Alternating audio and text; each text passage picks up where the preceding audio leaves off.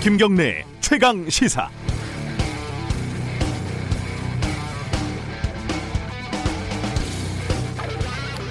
안녕하십니까 김경래 최강 시사 오늘 하루 진행을 맡은 윤태곤입니다.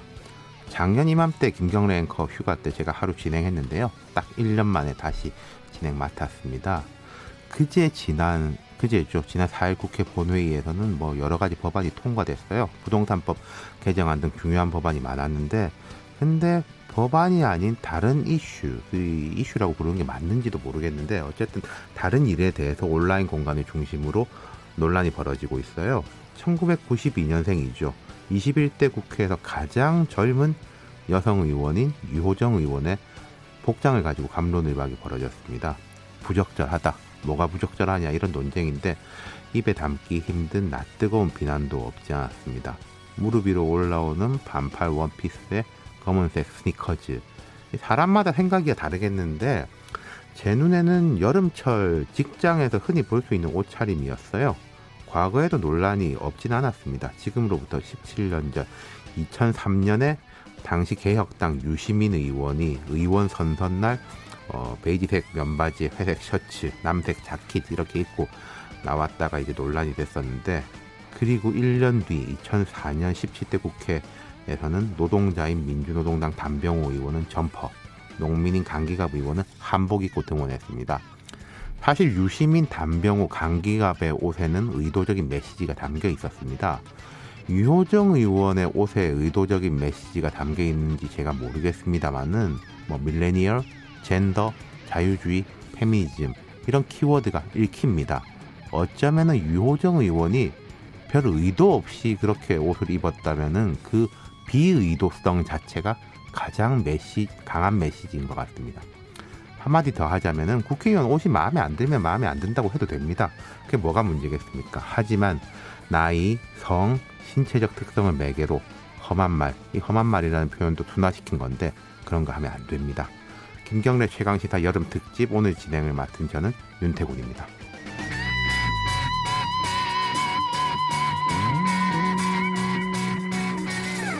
네, 김경래 최강시사 유튜브에서 검색하시면 실시간 방송 보실 수 있습니다. 문자 참여는 짧은 문자 50원, 긴 문자 100원이 드는 샵 9730. 무료인 콩 어플에서 의견 보내주시고요. 오늘 1부에서는 보건복지부 김강립 차관과 함께 최근 논란이 되고 있는 의대 정원 확대 문제 이야기 나눠보고요. 2부 최고의 정치에서는 홍익표 민주당 의원, 통합당 윤영석 의원 만나게 되겠습니다.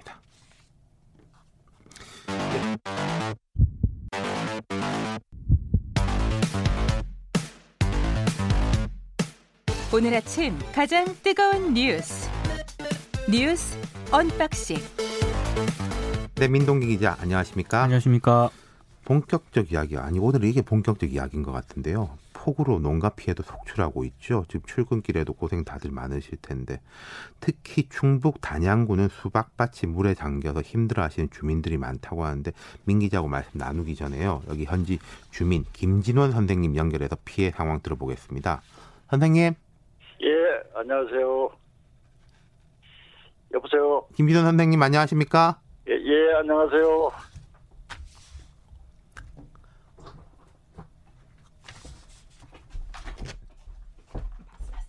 고생 많으시죠?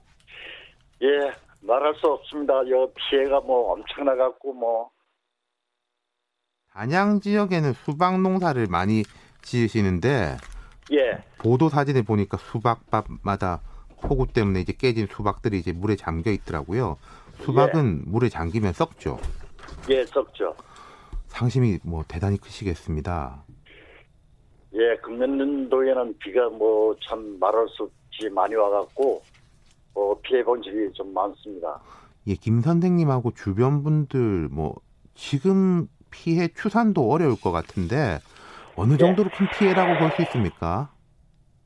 예. 어느 정도 큰 피해라고 볼 수 있을까요? 지금 현재까지. 어우, 피해라면은 그 괜찮은 집은 괜찮고 네. 그 당한 집은 아주 뭐 망하다시피 한 거죠. 한 개도 거- 뭐 씹어도 못 건지니까.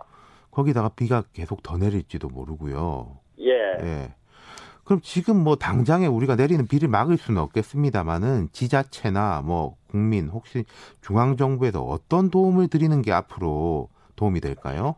그 글쎄요, 조사는 해갔습니다만은 예. 지금 뭐 이 결실이 다 된 거고 수확을 한 80%는 했거든요. 네네네. 아 다행이네요. 어, 했는데 어, 예. 그 농가에는 지금 뭐 기가 막혀 뭐 뭐 보상을 어떻게 좀 해달라 소리도 못 하고 그러고 있죠. 예, 어쨌든 비가 그쳐야지 뭘 이제 수습을 시작이라도 할 수 있겠네요. 예, 예, 모쪼록 이제 비가 빨리 내리기 그치기를 저도 기원하겠습니다. 예, 예, 예, 지금까지 고맙습니다. 예, 지금까지 충북 단양군 수박 농가 김진원 선생님 소식 들었습니다. 이번에는 중앙재난안전대책본부 연결해서 전국의 비 피해 상황 알아보겠습니다. 이충영 사무관 연결돼 있습니다. 안녕하세요. 네, 안녕하십니까? 예, 지금 먼저 강원도 철원에서 지난달부터 최고 700mm 가까운 비가 쏟아졌는데 결국 한탄강 뚝이 터졌다면서요? 네, 그렇습니다. 다섯 그 다섯 달 동안 아 닷새 동안 철원 지역에만 670mm 가까이 비가 내렸습니다. 네. 어, 이런 상황에 이제 아, 물이 범람한 거죠. 이게 뚝이 터졌다 내지는 이런 표현을 하면은 좀 다소 어, 더 위협감이랄까요? 네, 좀 네, 불안감을 초래하는 것 같은데 아, 많이들 놀라신 건 사실입니다. 이 한탄강의 에, 지류 하천인데요. 한탄강 지류 하천에 이 제방이 10m 이상 높이로 쭉 만들어져 있습니다. 네. 그런데 상단 부분에 1m 정도씩이 이제 군데군데 이 뚝이 조금씩 떨어져 나갔던 거죠. 예, 예, 예. 그러면서 이제 물이 넘치게 된 겁니다. 네, 네. 심하게는 이제 뭐 붕괴됐다라든지 뚝이 터졌다는 말씀을 이렇게 하시기도 하는데 그건 약간 좀 적정치 아, 못하다 네, 보고요. 윗부분이 떨어져서 물이 넘친 거네요. 말. 그렇죠. 물 말하자면. 수량이 급격, 예. 급격히 늘, 어, 늘어나니까 이제 이런 현상이 일어난 거죠. 예. 그래서 이 물넘침 현상을 원류됐다고 표현을 합니다. 저희는 근데 네네. 원류된 상황으로 인해서 마을 일부가 침수되기도 했고요. 또 당시에 그 민통선 인근 마을 4개 마을 700여 명하고 또 군부대 또 대피하는 일이 있었습니다. 또 임진강 최북단 필승교 군남댐 수위도 역대 최고치를 넘어서서 인근 주민들은 대피하셨고요. 네, 네, 그렇습니다. 아, 필승교 주변은 연천 지역 분들 그리고 군부대가 있는데요. 반드시 대피가 필요한 지역민들에 대한 대피가 지금 순차적으로 이뤄지고 있는 상황입니다. 일시 대피는 사실 어려운 얘기고요. 어, 지속적으로 대피를 이어가고 있는 상황입니다. 어, 지금 대피 현황을 보면요. 접경 지역 주민들 429세대 2,053분이 대피해서 인근에 있는 학교나 마을회관, 체육관 등에 분산 어, 대피하고 계십니다. 예, 그리고 지금 출근 시간인데 한강 수위 높아지면서 서울의 곳곳에 도로 통제 구간이 생기고 있던데요. 네네. 어, 현재 강서구 개화 육관문 그리고 잠수교, 여의 상류 나들목, 여의 하류 나들목 어, 각 한 곳씩 지금 어, 통제가 되고 있고요. 올림픽대로는 동작대교에서 염창 나들목 양방향, 강변북로 그리고 동부간선도로, 내부 순환도로는 마장 램프 구간에서 성수 JC 사이가 현재 통제되고 있습니다. 서울 지역 통제 도로 구간 현재 8곳입니다. 그 밖에 다른 전국 피해 상황은 어떻습니까? 네, 현재 어, 밤사이 사망자 한 분이 추가가 돼서 인명 피해는 네. 모두 16분으로 집계되고 있고요. 실종 11분, 부상 7분, 이재민은 6개 시도에 991세대, 1648분입니다. 어, 그리고 시설 피해 있었는데요. 어, 현재 누계로 5,177건, 그리고 농경지 피해는 8,065헥타, 그리고 도로 교타, 교, 어, 교량 등의 이 훼손이 천여 곳 정도 어, 집계되고 있습니다. 산사태 피해는 396곳 접수됐습니다. 예, 말씀 감사합니다. 오늘도 고생하시고요. 이충현 중대본 사무관과 말씀 나눴습니다. 예, 그 다음은 민동기 기자하고 뉴스 unboxing 이어가겠습니다. 방금 이제 우리 이야기했는데 비가 많이 왔어요. 네. 강원 철원 지역 중심으로. 강원 지역 등에서는 최대 670mm의 폭우가 닷새째 이어졌고요. 어제 오후에 한탄천이 범람을 했습니다. 소양강댐을 포함한 한강수계 14개 댐이 모두 방류가 됐는데 이거 한탄천이 범람한 게 99년 이후 처음이라고 아, 하거든요. 그러니까 예. 굉장히 비가 많이 왔고요. 출근할 때 보니까 저 여의도로 올 때 보니까 이 올림픽대로 이런 거를 다 막아놨더라고요. 그러니까요. 예, 예. 굉장히 출근하실 때 오늘 좀 예, 가급적 지하철 타시는 게, 그렇습니다. 예, 예. 좋을 것 같아요. 그리고 지금 중부 지역 집정인 집중인데 그러니까 북한의 남쪽 우리 이제 휴전소 위쪽도 비가 많이 오잖아요. 네. 북한의 환강댐 방류 소식도 들리대요. 이게 이제 통보 없이 방류를 네. 해서 좀 논란이 좀 되고 있고요. 특히 임진강 수위가 급격히 올라가면서 인근 주민들도 긴급 대피에 나선 그런 상황입니다. 문제는 오늘 다시 전국 대부분 지역에 비가 내릴 것으로 예보가 됐고요. 네. 내일까지 예상 강수량이 뭐 최대 한 300mm 이상 내리는 곳도 있다. 와. 이렇게 지금 전망이 되고 있습니다. 특히 서울과 경기 충청 지방에 100에서 200mm 가량 이렇게 전망이 되고 있는데요. 아무래도 좀 이 계속되는 장맛비와 불어난 물 그리고 집안 약화 등으로 추가 피해가 우려가 되고 있는 상황이고요.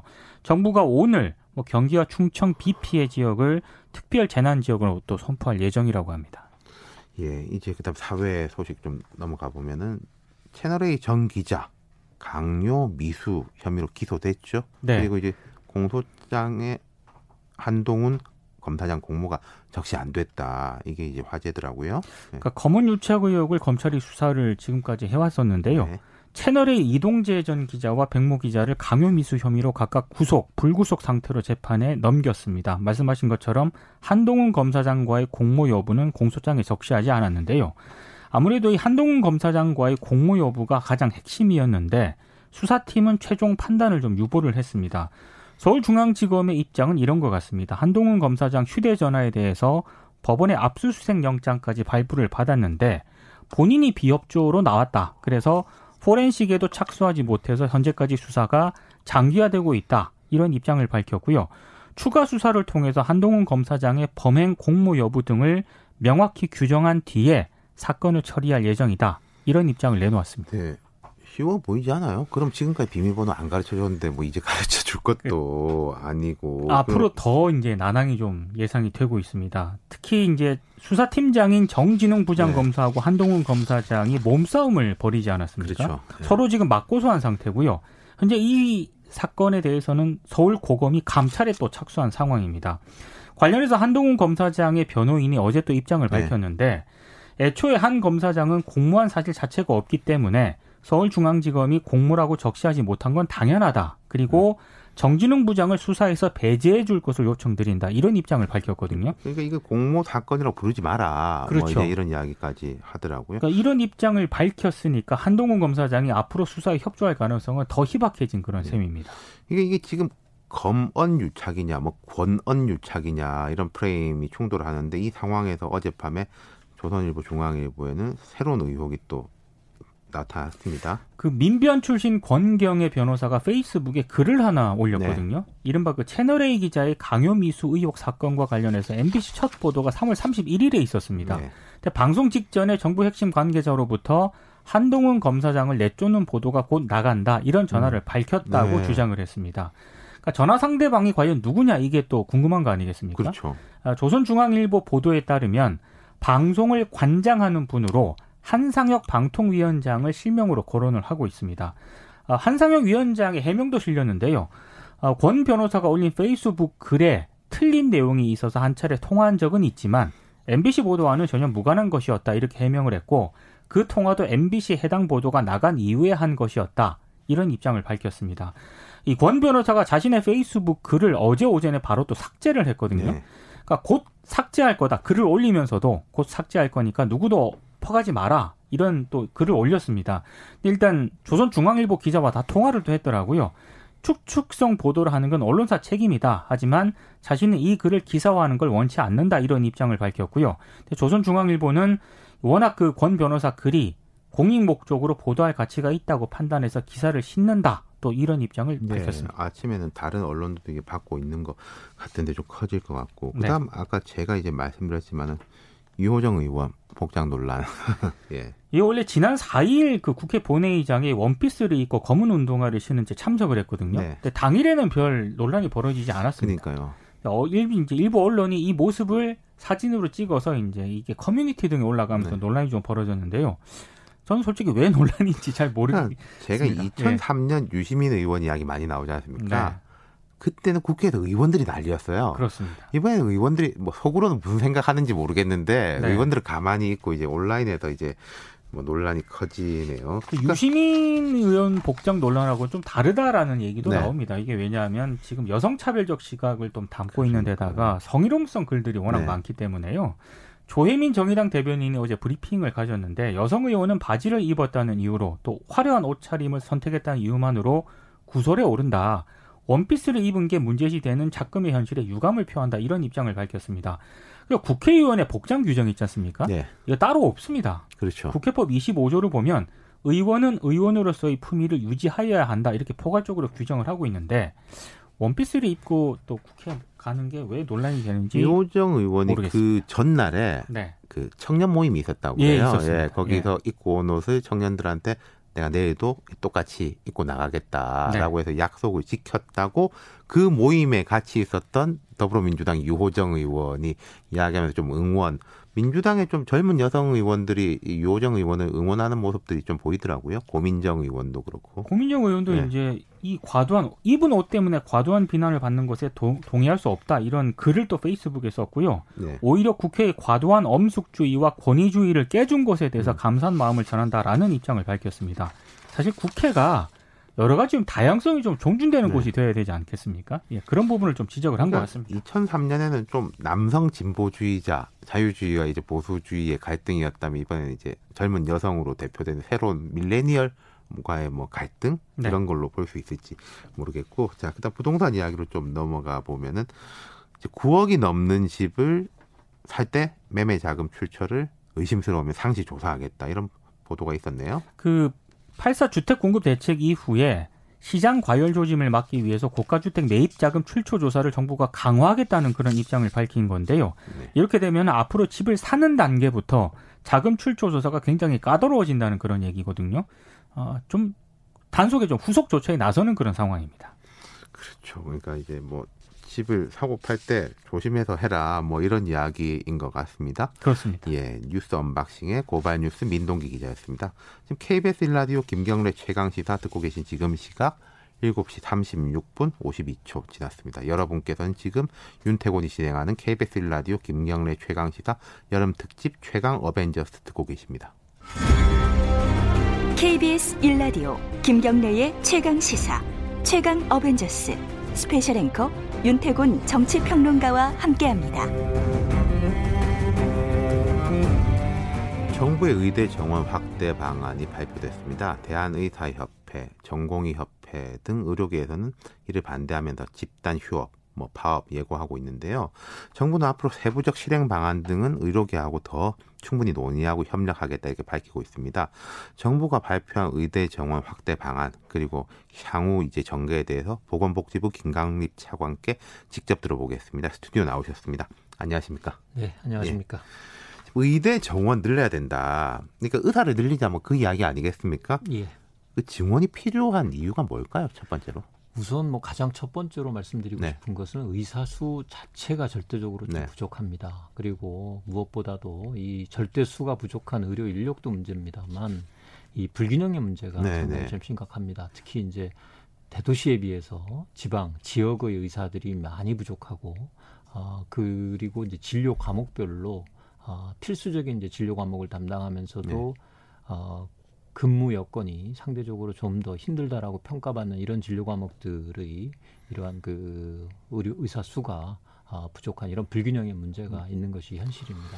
근데 이제 얼마나 작은 건가요? 그러니까 OECD 뭐 흔히 우리가 OECD 네. 비교 많이 하지 않습니까? 뭐 OECD 통계들은 이제 일반적으로 많이 말씀하시는데요. 네. 최근 통계만을 놓고 비교를 해보면 우리나라가 이제 한의사를 포함한 음, 의사들의 숫자가 인구 1000명당 2.4명입니다. 예. OECD는 최근에 한 발표한 걸 보니까 3.5명으로 네. 발표가 되고 있습니다. 그러면 1000명당 한 한 명이 더 넘게 이렇게 부족한 거니까 우리 인구 규모로 보면 한의사를 포함하더라도 5만 명이 훌쩍 넘어가는 네. 이런 숫자가 부족한 이런 현상입니다. 이제 의료계에서는 이런 지표에는 이제 의사의 노력, 한국 의사들을 말하자면은 진료 환자 숫자가 훨씬 많다, 네. 생산성이 높다. 우리 코로나 19 국면에서 우리 의사 선생님들 정말 뛰어난 거 많이 봤지 않습니까? 뭐 그런 거라든지 향후로 인구는 줄어드는데 의사는 어차피 늘어나게 돼 있다. 뭐 한 10년, 20년 있으면 OECD까지 간다. 이런 반론도 제기하더라고요. 네, 맞습니다. 예. 그 의사 수급 문제는 굉장히 신중하게 접근해야 된다라는 측면에 대해서는 저희들도 같은 생각을 네. 가지고 있습니다. 정부 내에서 여러 논의를 하는 과정에서도 앞으로의 인구 변화 그리고 의료 기술의 발전, 의학의 발전, 네, 네. 그리고 어, 또 의사 수급 동향 같은 것들을 면밀하게 살펴보면서 정할 필요가 있고 저희가 현재 법으로 5년마다 보건 의료인에 대한 수급 추계를 하도록 되어 있습니다. 그래서 이번에 발표한 조치에서도 2022년부터 10년간은 일단 이러한 그, 그 증원된 정원 400명을 증원하기로 한 이 증원을 유지하는 것을 일단 전제하고 있고 주기적으로 계속 저희가 아, 분석하고 평가하면서 앞으로의 그 유지 방향에 대한 논의는 계속적으로 있게 될 것으로 생각이 됩니다. 그러니까 이제 의사 절대수에 대해서는 일반 사람들이 볼 때는 별로 안 와닿는 면도 있는데 근데 확실하게 와닿는 건 이건 것 같아요. 수도권하고 지역 간의 의료 격차는 일반 시민들이 느낄 때도 음. 뭐 예컨대 서울에는 한 집 건너 병원인데 지방 가면 이제 병원 갈 데가 없다. 또 크게 아프신 분들은 다 서울로 와야 되고 이런 부분은 다들 인정을 하는 것 같아요. 그래서 지금 이제 차관님 말씀하신 대로 2022년부터 10년간 최대 400명 그럼 이분들은 다 지방에서 의무적으로 복무하게 돼 있는 거죠. 그 이번에 늘리는 숫자 중에 400명 가운데 네. 그 300명의 정원은 지역에서 근무하는 것을 조건으로 어, 충원을 하도록 이렇게 네. 저희가 조건을 제시했습니다. 지금 서울로만 놓고 보면 서울이 지금 의사 수가 천명당 3명 정도 됩니다. 네. 그럼 OECD 뭐 그 정도 네, 되는 그 거네요. 정도 네. 되는 거죠. 이제 좀 근접하게. 네. 그런데 그 절반도 안 되는 시도들이 꽤 있습니다. 뭐 도들이 있습니다. 그런 그래서 이번에 이제 추가되는 그 인력들은 지방에서 좀 근무할 수 있도록 입학 때부터 공부를 할 때도 음. 그 중앙 정부와 해당 지자체가 장학금을 통해서 학비를 지원하고 그 졸업 이후에도 10년간은 의무 복무를 통해서 근무하도록 하는 이런 제도적인 장치를 통해서 최대한 지역에 머물 수 있도록 그리고 지역에서 정착하면서 의료를 행하는 의료인으로 남을 수 있도록 하는 것을 지원하고자 합니다. 그러면 이제 그렇게 되면 이제 좋은데 뭐 이게 너무 빨리 걱정하는 건지 모르겠는데 10년 음. 있다가 또 서울로 다 올라오면 어떡하냐. 예. 뭐 그런 부분에 대해 가지고는 좀 어떻게 보십니까? 네, 뭐 그 절대로 그 10년 의무 복무 기간만 가지고 그러한 그 저희가 기대하는 정책적인 효과가 나타날 것으로 어, 본다면 지나치게 좀 단순한 그런 네. 평가라고 네. 생각을 합니다. 어, 저희들도 그 이러한 의무 복무에 더해서 이분들이 이 지역에 남을 수 있는 기반을 좀 조성해 드려야 된다. 그래서 지역의 우수병원을 지정을 하고 그걸 정책적으로 지원함으로써 이분들이 머물 수 있는 기반도 만들어 드리고 또 이번에 발표된 내용 중에 보면 어, 지역 가산 수가라 그래서 네 오히려 지방에서의 근무를 할때 예, 좀 재정적인 지원이 더 가는 방안까지도 아울러 논의하겠다. 이런 구체적인 실행 방안들에 대해서 의료계와 또 전문가들 아, 그리고 어, 정부와 지자체 간에 좀 더 논의를 통해서 추가적인 보완 실행 방안은 아, 강구돼야 된다라는 생각을 갖고 있습니다. 이런 건 어떻습니까? 선거 때마다 우리 지역에 의대 유치하겠다. 뭐 꼭 우리 지역이 필요하다. 이런 논란 많지 않습니까? 네. 제가 생각할 때 당장 이렇게 400명, 300명 늘린다고 하면은 이걸 어디다가 늘릴 거냐, 뭐 또 의대가 신설되느냐 이런 것도 크게 제기될 것 같은데요. 의과대학을 신설하는 문제는 그 의대의 의사 양성이라는 측면에서 보면 네. 시차가 훨씬 더 많이 나타납니다.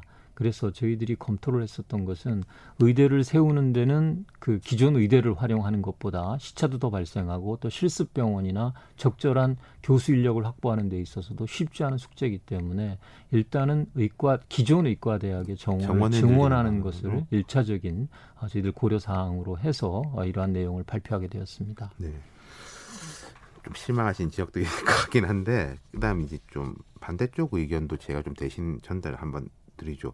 어쨌든 의사협회하고 전공의 단체에서는 반대하고 있지 않습니까? 10년, 15년도 중요한데 지금 당장에 이제 의료 전달 체계 개선, 뭐 보호, 보건소 처우 개선, 또 좀 비인기 학과에 대한 이제 지원 이런 쪽에 대한 이야기를 하고 있는데 어떻게 보십니까?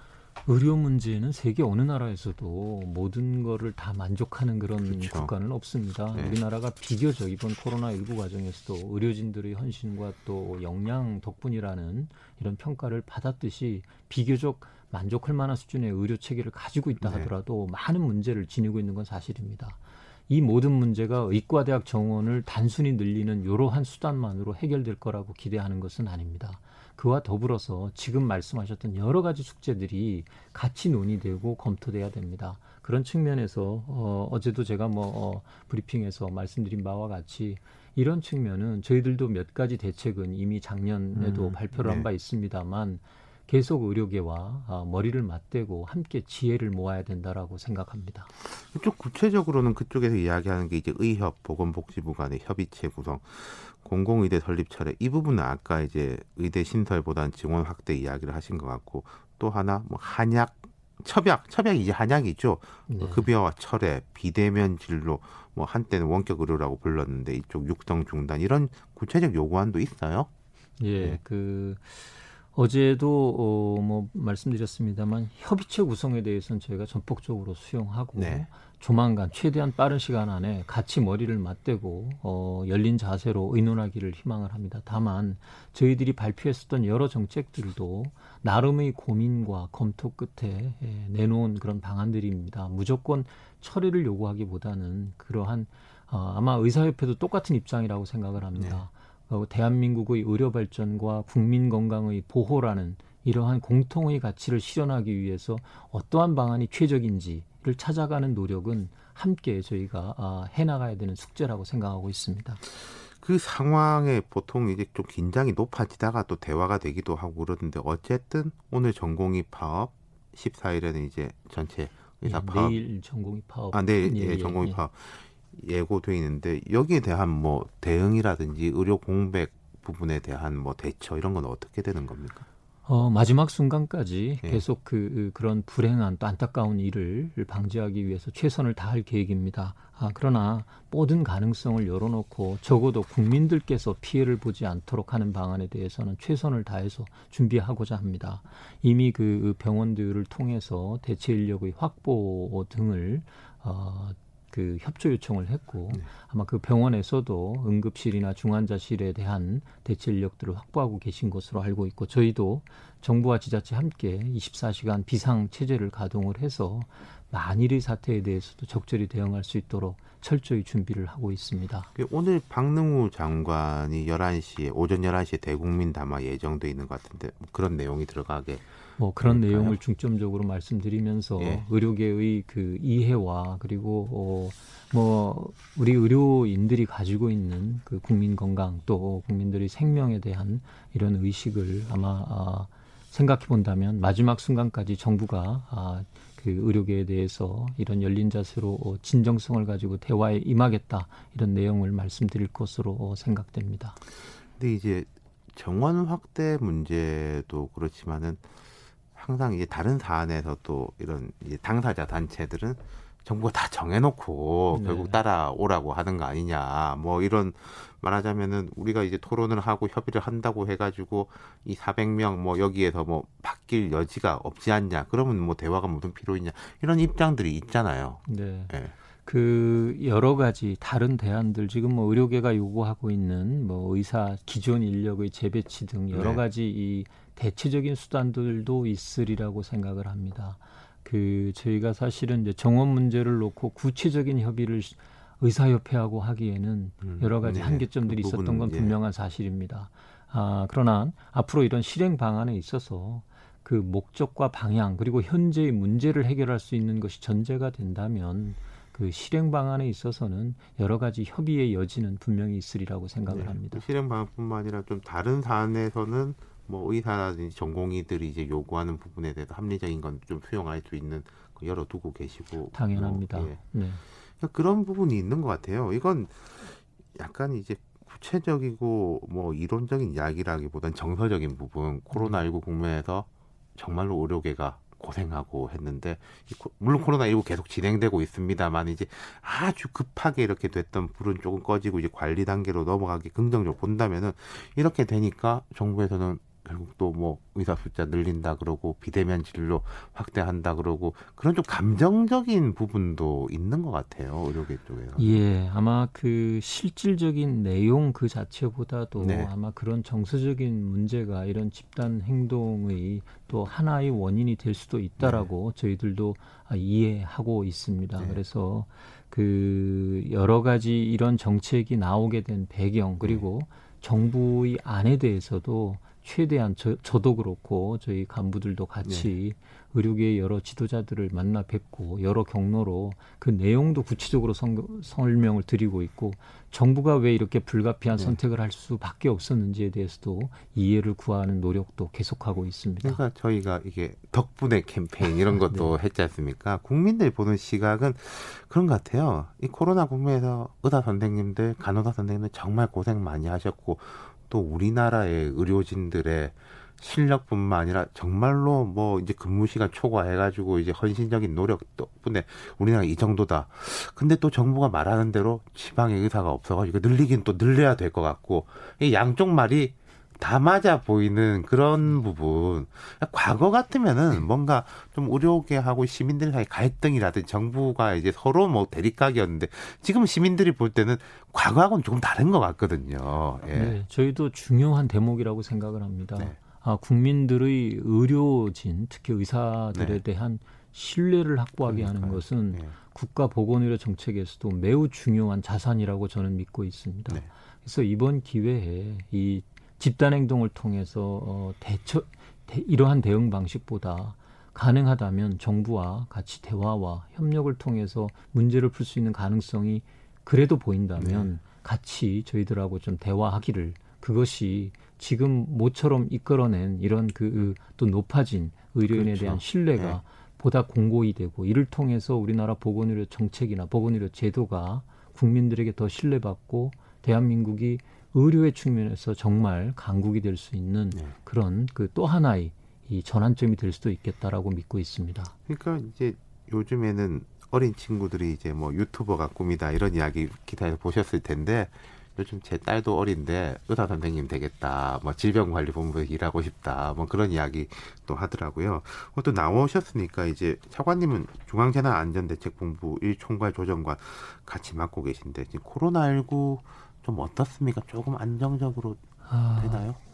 매우 조심스럽습니다. 예. 사실은 말씀드리기가 워낙 뭐 전파 속도가 빠르고 또 예. 무증상 감염이 이 적지 않은 비중으로 보고되고 있는 질병이라서 네. 이것을 쉽게 말씀드리기는 어렵습니다만 지금의 숙제는 장기화에 대한 대비를 어떻게 할 음. 것인가라고 생각을 합니다. 네. 뭐 저희는 저희대로 장기화에 대한 여러 준비를 해야 되겠습니다만 이제 국민들께서도 이제 어떻게 하면 위험을 최소화할 수 있는지는 대체로 잘 그렇죠. 이해하고 계신 네. 것 같습니다만 문제는 장기화의 과정에서 나타나는 여러 가지 피로감 그리고 자칫 이로 인해서 어, 차별이나 배제 이런 방식의 사회 문화가 확산될 수 있는 이런 여지를 줄이고 코로나와 더불어서 또 우리 국민들과 더불어서 예. 같이 살 수 있는 예. 방안을 찾는 것이 숙제일 것 오늘 같습니다. 오늘 말씀 감사합니다. 예. 김강립 차관과 이야기 나.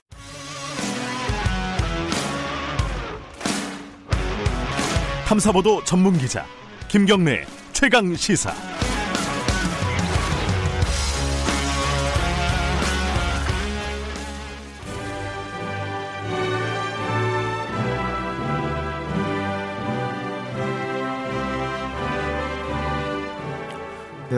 오후까지 많은 비와 강한 바람이 예보되어 산사태 발생이 우려되는 상황입니다.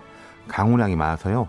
작은 호우로도 산사태가 발생할 수 있으니 산사태 취약 지역 주민 및 방문객 등은 안전한 곳으로 이동하여 주시기 바랍니다. 예, 최고의 정치 더불어민주당 홍익표 의원, 미래통합당 윤영석 의원하고 이제 말씀 나누는 시간입니다. 오늘 더불어민주당 홍익표 의원은 나오셨는데요. 윤영석 의원은 지금 교통 상황 때문에 스튜디오에 못 오셔가지고 전화로 연결하기도 했습니다. 홍 의원님 안녕하십니까? 네, 안녕하세요.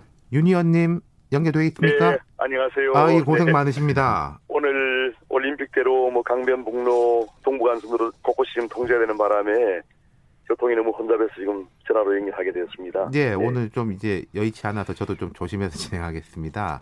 예. 네네. 먼저 이제 저희 부동산 추가 공급 대책 이번에 나온 데 대해 가지고 좀 실효성이 있는지 이야기를 해보죠. 제가 먼저 잠깐 정리를 해드리자면은 공공 재건축 제도를 도입해서 용적률을 확 높이고 또 이제 수도권 곳곳에 유효 부지 특히 서울 지역에 활용해서 신규 택지 개발하는 방식으로 총 13만 2천 가구를 공급하겠다. 뭐 다른 세제 대책도 있지만은 오늘은 좀 이 공급 대책에 대해 가지고 이야기를 해보죠. 공급이 늘면은 아무래도 집값 안정에 도움이 된다. 뭐 야권에서도 그간 공급 대책 확대를 주장해 왔으니까 그리고 또 반론은 정부 계획대로 이게 가능하겠냐. 여당 국회의원이나 지자체장들도 반대하고 있지 않느냐. 또 일각에서는 공급이 되더라도 결국 강남 집값은 오른다. 뭐 이런 이야기들이 있습니다. 누구 이제 스튜디오에 계시니까 홍 의원님 말씀 먼저 들어볼까요? 네, 뭐 우선 뭐 시장에서 야당이나 또는 뭐 시장에서 공급을 좀 늘려야 된다는 요구가 있었던 건 사실입니다. 네. 어, 그래서 그런 부분을 받아들여서 정부가 이번에 공급 대책을 발표한 측면에서는 뭐 긍정적으로 평가를 하는데요. 다만 이제 정부 정책의 일관성 문제에 대해서는 좀 문제는 있습니다. 왜냐하면 기존에 공급이 충분하다. 그렇죠. 예, 그리고 예. 수요 억제 정책을 중심으로 해서 어, 부동산 정책을 관리하다가 이제 공급 정책으로 그 전환한 것이기 사실상 전환한 것이기 때문에 그런 측면에서는 정책의 일관성 측면에 문제가 있다라고 생각을 합니다. 솔직하게 저도 인정을 하겠습니다. 그 부분은 물론 뭐 정부는 기존의 입장에서도 뭐 공급 그 공급을 뭐 무조건 억제하려는 건 아니었다라고 얘기는 하겠지만 시장에서 어떻게 받아들여지느냐가 이 부동산 정책은 가장 중요하다는 측면에서 어, 정책이 어, 변 전환했다 이렇게 느끼면 분명히 될 것 같고요. 어, 이번에 그 공급 정책이라는 것이 어, 효과가 나려면 또 한 2, 3년 정도 최소한 그렇죠. 3년 정도의 네. 시간적 차이가 존재합니다. 네. 아, 그럼 아마 근데 제가 그래서 이번에 정책의 효과라는 것은 실제로 공급 부족 문제를 뭐, 뭐 공급 부족인지 지금 뭐 엇갈리긴 하지만 공급 문제를 해소한다기보다는 어, 가수요 또 불안감에 대한 어, 그 해소 가 저는 가장 큰 효과가 있지 않나 생각하고요. 이번에 정책의 가장 중요한 것은 역시 공공재건축 방안이라고 생각을 합니다. 핵심은요.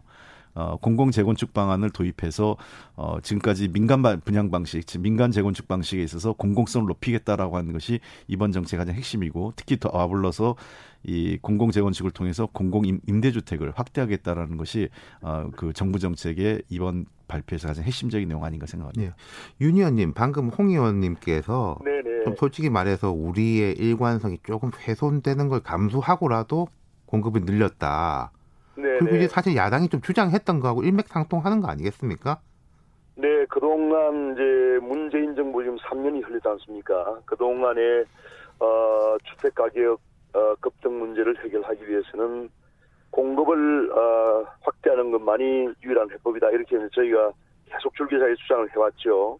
그런데도 이제 정부에서는 세금 부과와 이제 규제로 인해서 규제를 통한 수요 억제 정책을 계속 해왔고요. 어, 그러한 상황에서 이제 공급이 안 되다 보니까 결국은 지금 주택 가격이 폭등하는 그런 상황이 됐지 않습니까?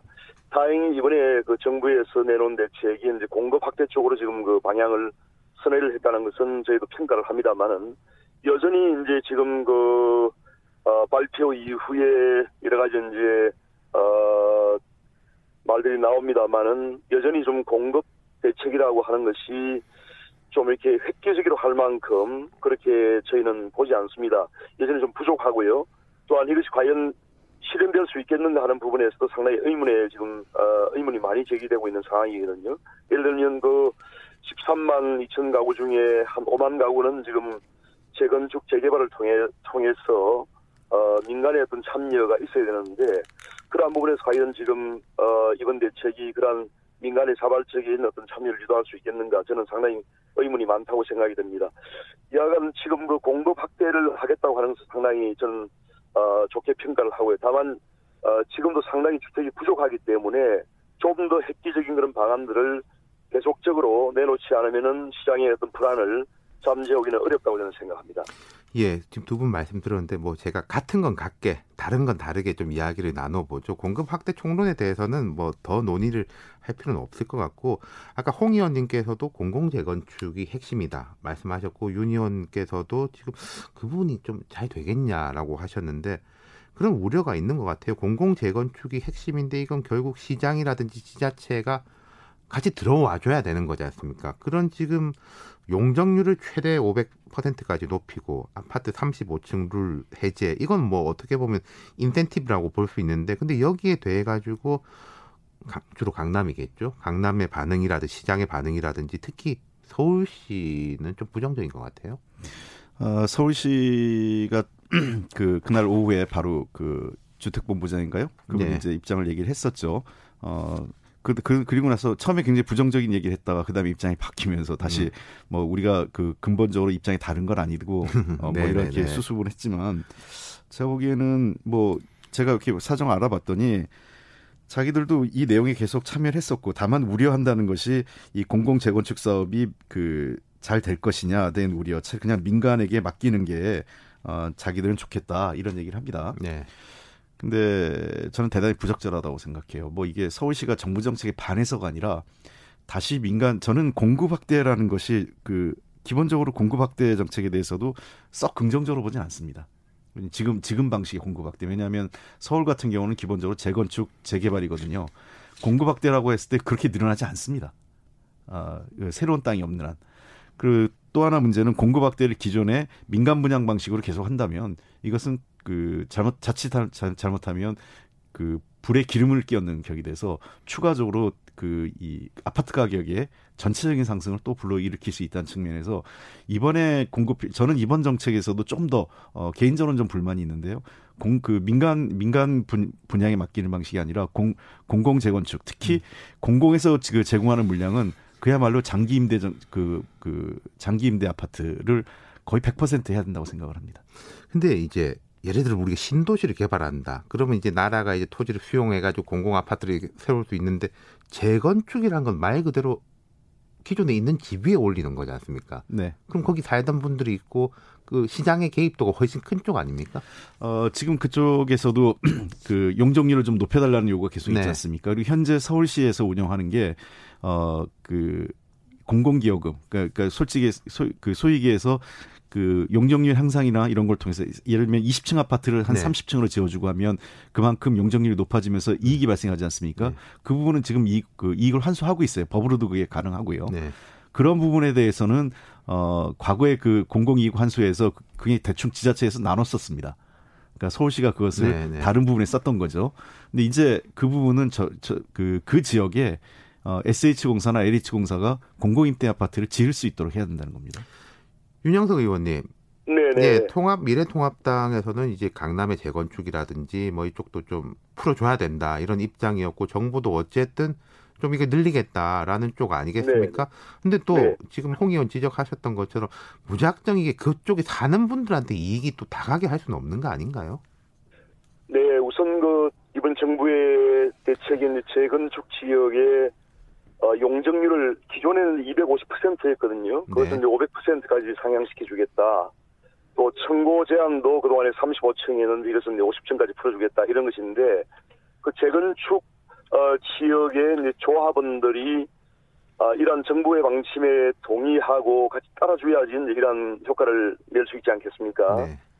그런데 이제 그 이러한 청고와 용적률을 올려주는 대신에 이제 이것을 결국은 전부 다 이제 공공 개발로 해서 공공 임대주택을 늘리고 결국은 개발 이익의 한 90%까지는 환수를 하겠다는 이런 정부 방침이 과연 그 어, 사유재산을 가진 그 조합원들과 어, 이 조화를 이룰 수 있겠는가 하는 측면에서 저는 상당히 의구심이 있거든요. 예. 왜냐하면은 이분들이 동의하지 않으면 이러한 정부의 어떤 정책이 어, 실효성이 없는 것이거든요. 그런데 예. 지금 실제 진행되는 것을 보면 상당히 그, 어, 재건축 조합이나 이런 재개발 조합에 그런 사유재산권을 가진 분들이 정부의 정책에 흔쾌히 동의를 하지 않는 것 같아요. 그래서 이러한 것이 실현되기가 상당히 어렵지 않겠는가 생각이 들고, 어, 그래서 이제 결국은 정부가 이제 의혹이 앞서서 이러한 공공 임대주택을 어, 확대하고 공공 개발을 확대하겠다는 취지는 저는 뭐 어, 일면 동의를 하는데요.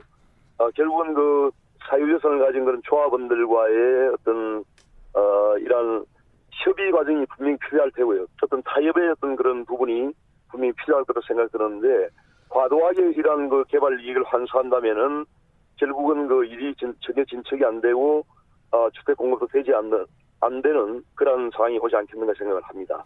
네, 지금 제가 듣기로 윤의원님도 개발 이익을 뭐 어느 정도 환수해야 되는데 이게 집주인들이 감내할 만한 수준으로 해야 되지 않겠냐 이런 우려인 것 같고 네, 같고 네. 예 이건 그래서 뭐, 그런 부분에서 네. 이제 정부에서 일방적으로 어떤 90%를 환수하겠다 이런 입장을 가지는 것보다는 그런 사유재산권을 가진 그런 조합 조합원들과의 그런 소유주들과의 어떤 타협의 과정이 분명히 필요하다. 정부가 일방적으로 이것을 몰아붙이는 것은 저는 옳지 않다고 생각하고요. 이번에 그 서울시와의 그런 과정에서도 분리파업이 나온 것은 결국은 서울시와 어떤 어, 서울시는 기존에 이제 어 일반 아파트 같은 경우에는 어 35층의 청고 제한 그리고 250%의 용적률 제한을 견지를 해왔거든요, 오랫동안. 근데 그것을 정부에서 일방적으로 이것을 이제 500%로 하겠다, 50층으로 하겠다, 이렇게 하다 보니까 서울시, 서울시가 전혀 사전에 준비가 안 된 상태에서 하다 보니까 이런 분립합이 나온 것이고요. 결국은 서울시와 또 이런 재건축 조합이나 재개발 조합 측과의 충분한 그런 협의 과정이 없으면은 어, 정부의 이러한 그 어, 대책이 어, 효과를 발휘하기 힘들다고 저는 생각합니다.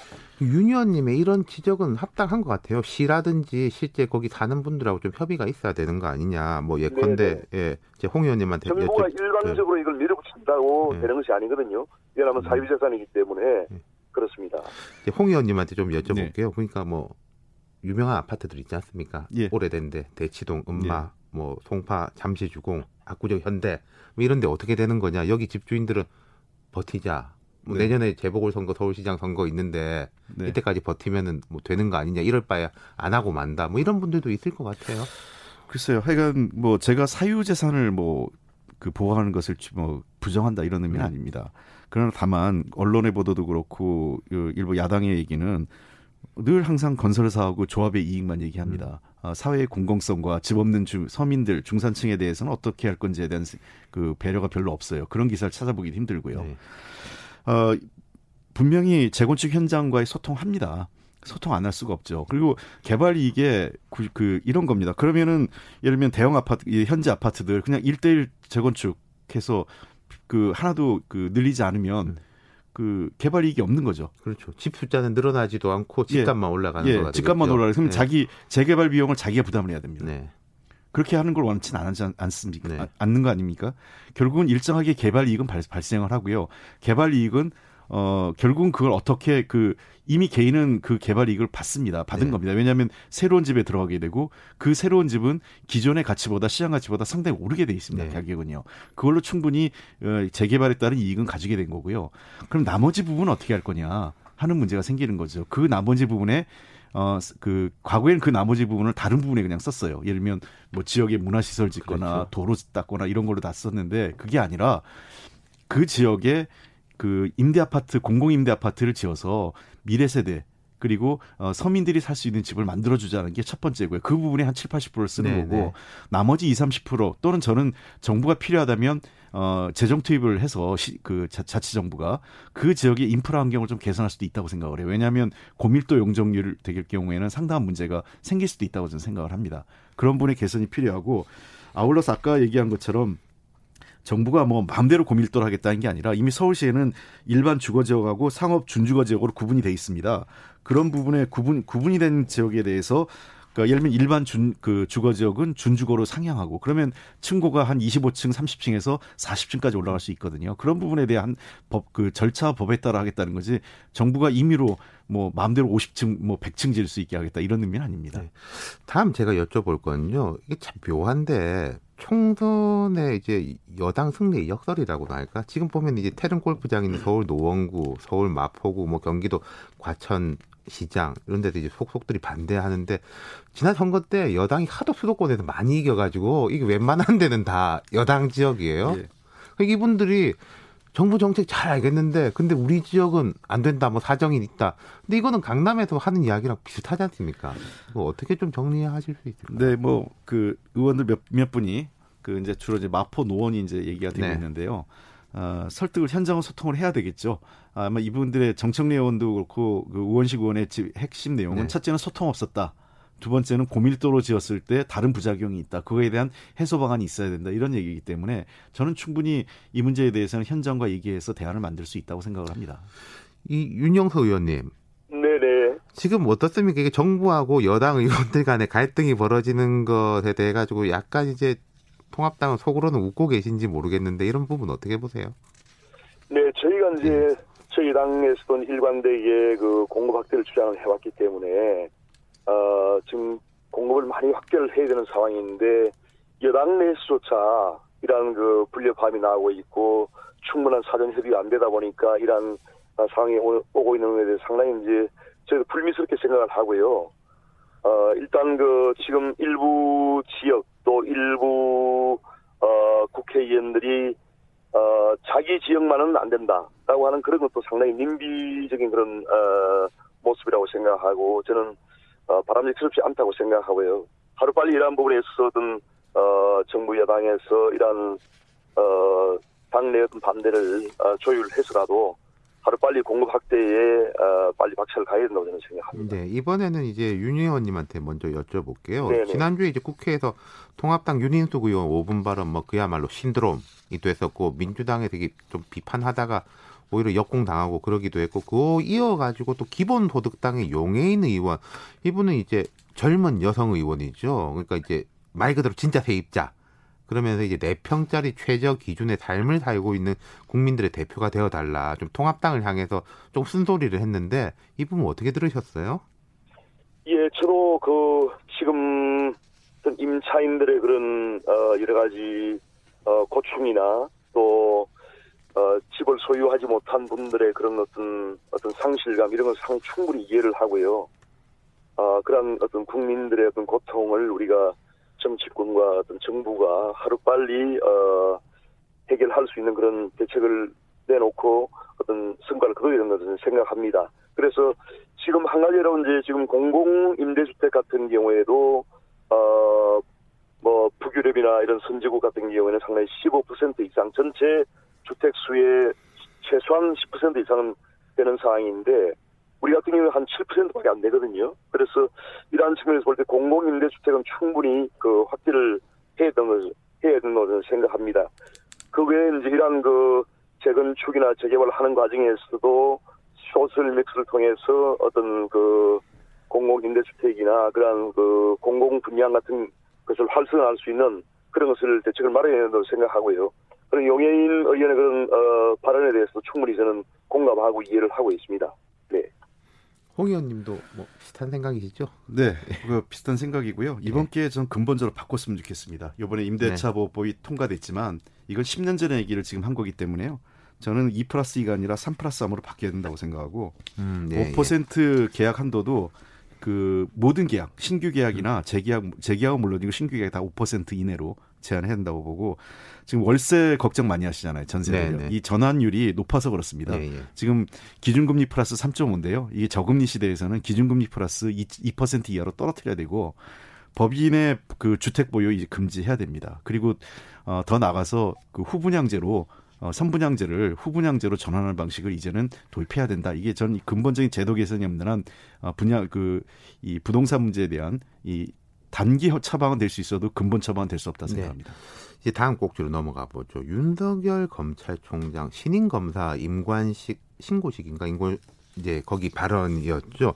이게 애초에는 지금 이제 추미애 장관하고 갈등 속에서 윤 총장이 이제 한동안 침묵을 지켰어가지고 뭐 수사권 조정이라든지 중앙지검과의 갈등 이런 현안에 대해 가지고 이야기하지 않을까 싶었는데 아예 총론적으로 뭐랄까 발언 수준이 되게 추상적으로 높아 졌어요. 근데 또 발언은 셌고 민주주의라는 호를 쓰고 있는 독재와 전체주의를 배격하는 진짜 민주주의. 이제 이 부분에 대해서 이제 야당은 반색을 하고 여권에서는 이제 뭐 탄핵 이야기 이렇게까지 나오는데 이건 이제 홍 의원님한테 먼저 여쭤보겠습니다. 어떻게 들으셨습니까? 아, 우선은 그 저는 이제 그이 검찰총장을 이렇게 그 이 정치권의 중심을 끌어들이는 네. 것 자체가 여야는 물론이고 언론도 이렇게 하면 안 된다. 특히 윤석열 총장 본인도 여론조사 본인 해, 하지 말라고 그러는데 계속 대통령 여론조사 넣는 거는 이건 적절치 않다고 생각합니다. 근데 제가 이렇게 그 전문을 보니까 우리 당이 화낼 일이 아니라 도리어 더 그 미래통합당이 화낼 일이더라고요. 이게 언론에서 그 우리 의원들한테 질문할 때 딱 잘라가지고 질문하니까 오해가 있었던 것 같아요. 네. 전문을 한번 보시면 뭐라 그러냐면 형사법에 담겨 있는 자유민주주의의 공정한 경쟁, 사회적 약자 보호라는 헌법 정신은 언제나 가슴 깊이 새겨야 한다. 우리 헌법의 핵심 가치인 자유민주주의는 평등을 무시하고 자유만 중시하는 것이 아닙니다. 이는 민주주의라는 허를 쓰고 독재와 전체주의를 배격하는 진짜 민주주의를 말하는 것입니다. 라고 했거든요.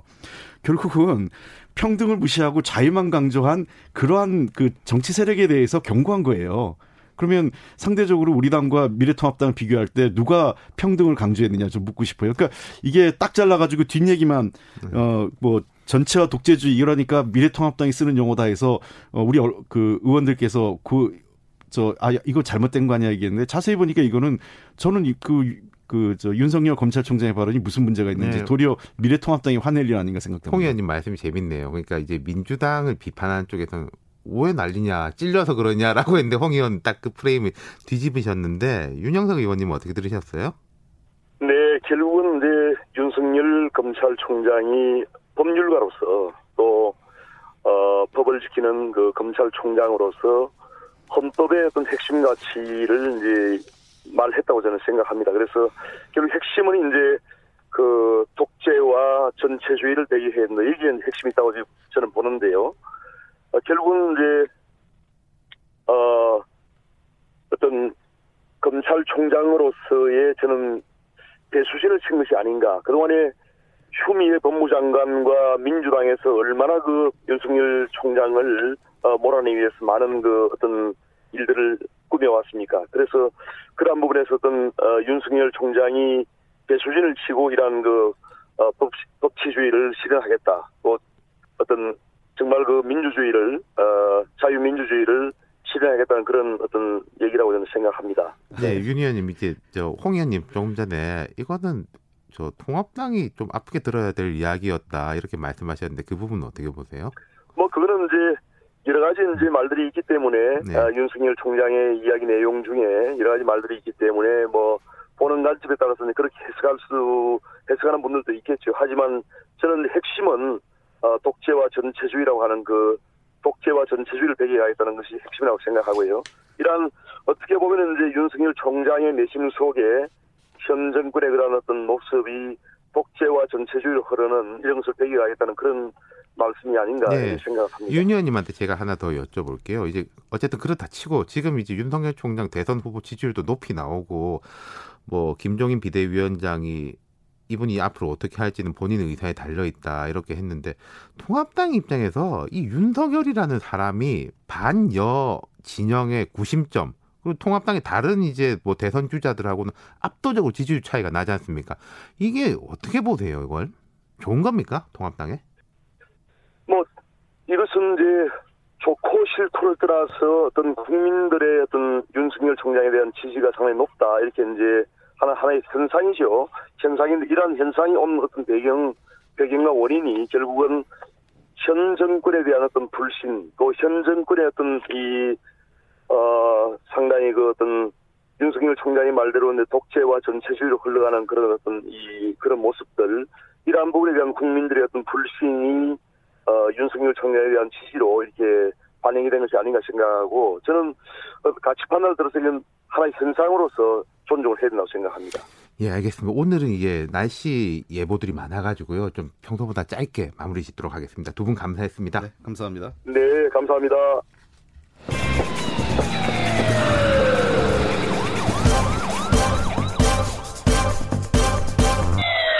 김경래 최강 시사. 네, 한강 통수 한강 홍수 통제소 연결하겠습니다. 예, 안녕하십니까. 예, 예, 안녕하세요. 예, 예. 지금 어제 집중호우의 여파로 3년 만에 소양강댐 수문마저 개방됐는데요. 네네. 지금 이게 어떻게 진행이 되는 겁니까? 예, 저는 한강 홍수통제소에 근무하는 박정술 용사라고 하고요. 홍수통제소의 역할인 어, 홍수주의보와 경보 발령, 그리고 댐 방류, 승인 위주로 좀 말씀을 드리겠습니다. 아시는 바와 같이 이제 8월 1일부터 현재까지 한강 유역에 300mm 이상, 임진강 유역에 600mm 이상의 많은 강수가 아, 발생이 됐고요. 이에 따라서 하천의 홍수 위험을 예고하는 홍수특보를 저희가 총 11개 지점에 대해서 발령을 했습니다. 어, 주의보가 6개, 경보가 5개 지점이고요. 어, 좀 특이할 만한 사항은 저희가 홍수특보를 발령한 후에 일반적으로 하천 수위가 기준보다 낮아지면 이거를 해지하게 되는데 근본 같은 경우에는 이제 기상청의 호우특보가 계속 유지되고 있고요. 강수가 급작스럽게 또 특히 야간에 집중적으로 발생된다는 점 그리고 또 안전사고가 우려된다는 점을 고려해서 어, 기준 수위 이하로 하회되더라도 어, 호우 어, 홍수 주의보와 경보를 계속 유지하고 있는 상황입니다. 다음으로 댐 상황에 대해서 설명을 드리면요. 음, 저희가 한강권역에 총 15개의 댐이 있습니다. 네, 저수 용량 10억 톤 이상의 대형 댐 위주로 설명을 드리자면은 이제 여러분들 다 아시는 이제 소양강 댐이나 충주 댐, 화천 댐이 이에 해당되고요. 아, 이들 댐들은 홍수기의 안정적인 댐 운영을 위해서 홍수기 제한 수위가 설정이 되어 있습니다.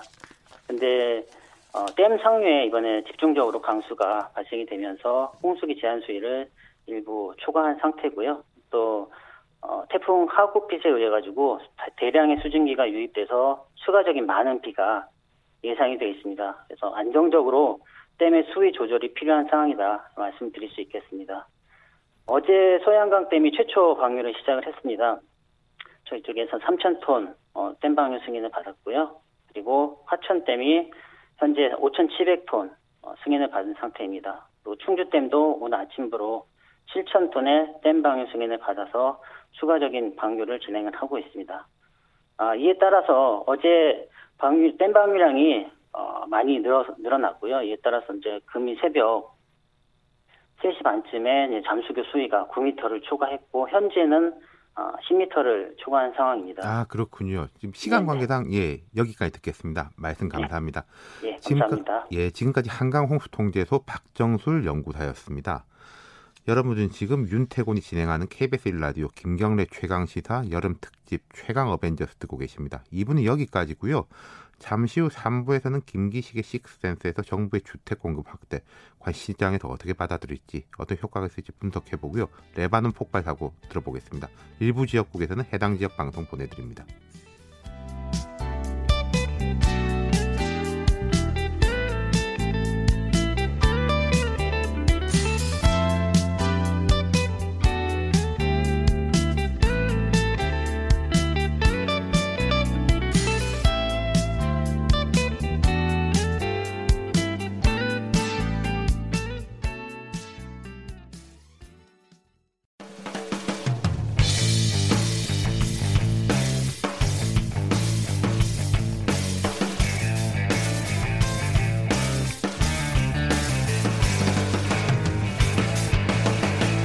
김경래의 최강 시사.